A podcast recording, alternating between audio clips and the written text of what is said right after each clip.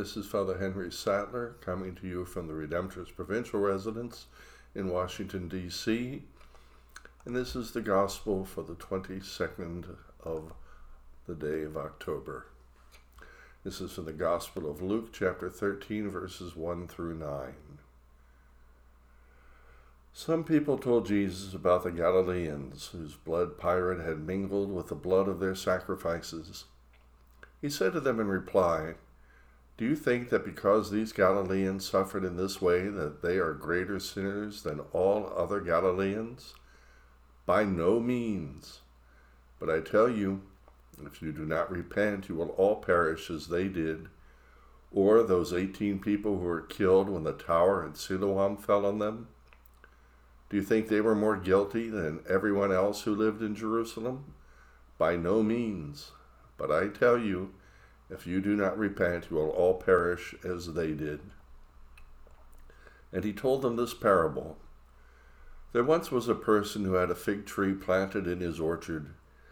And when he came in search of fruit on it, but found none, he said to the gardener, For three years now I have come in search of fruit on this fig tree, but I have found none. So cut it down. Why should it exhaust the soil? He said to him in reply, Sir, leave it for this year also, and I shall cultivate the ground around it and fertilize it. It may bear fruit in the future. If not, you can cut it down. The Gospel of the Lord. Our Gospel today reminds us that our Jewish brethren of the time believed that when misfortune fell upon you, or sickness, or disease, or problems that were economic happened to you, it was because you sinned, or your relatives sinned, or your grandparents sinned it was evil that had been done by you or your relatives that was coming back to you. We don't believe that. And so today's gospel, Jesus is trying to get them from that concept that evil that happens to people and sickness that happens to people is their fault. By no means. Jesus calls us all to continuing repentance continuing to try to change our lives, to constantly be better. Will we be better every day? No. Will we get angry sometimes? Yes. Will we sometimes have struggles believing in our God? Yes. But God says, don't give up. Continue to change, continue to repent, continue to pray in your pain, in, in your confusion. Continue to pain. I like the, the second paragraph, the fig tree. Jesus saying, well, cut it down, get, get rid of it. It's not bearing fruit, it's not working. And the person that says, the gardener says, no, no, give it another chance.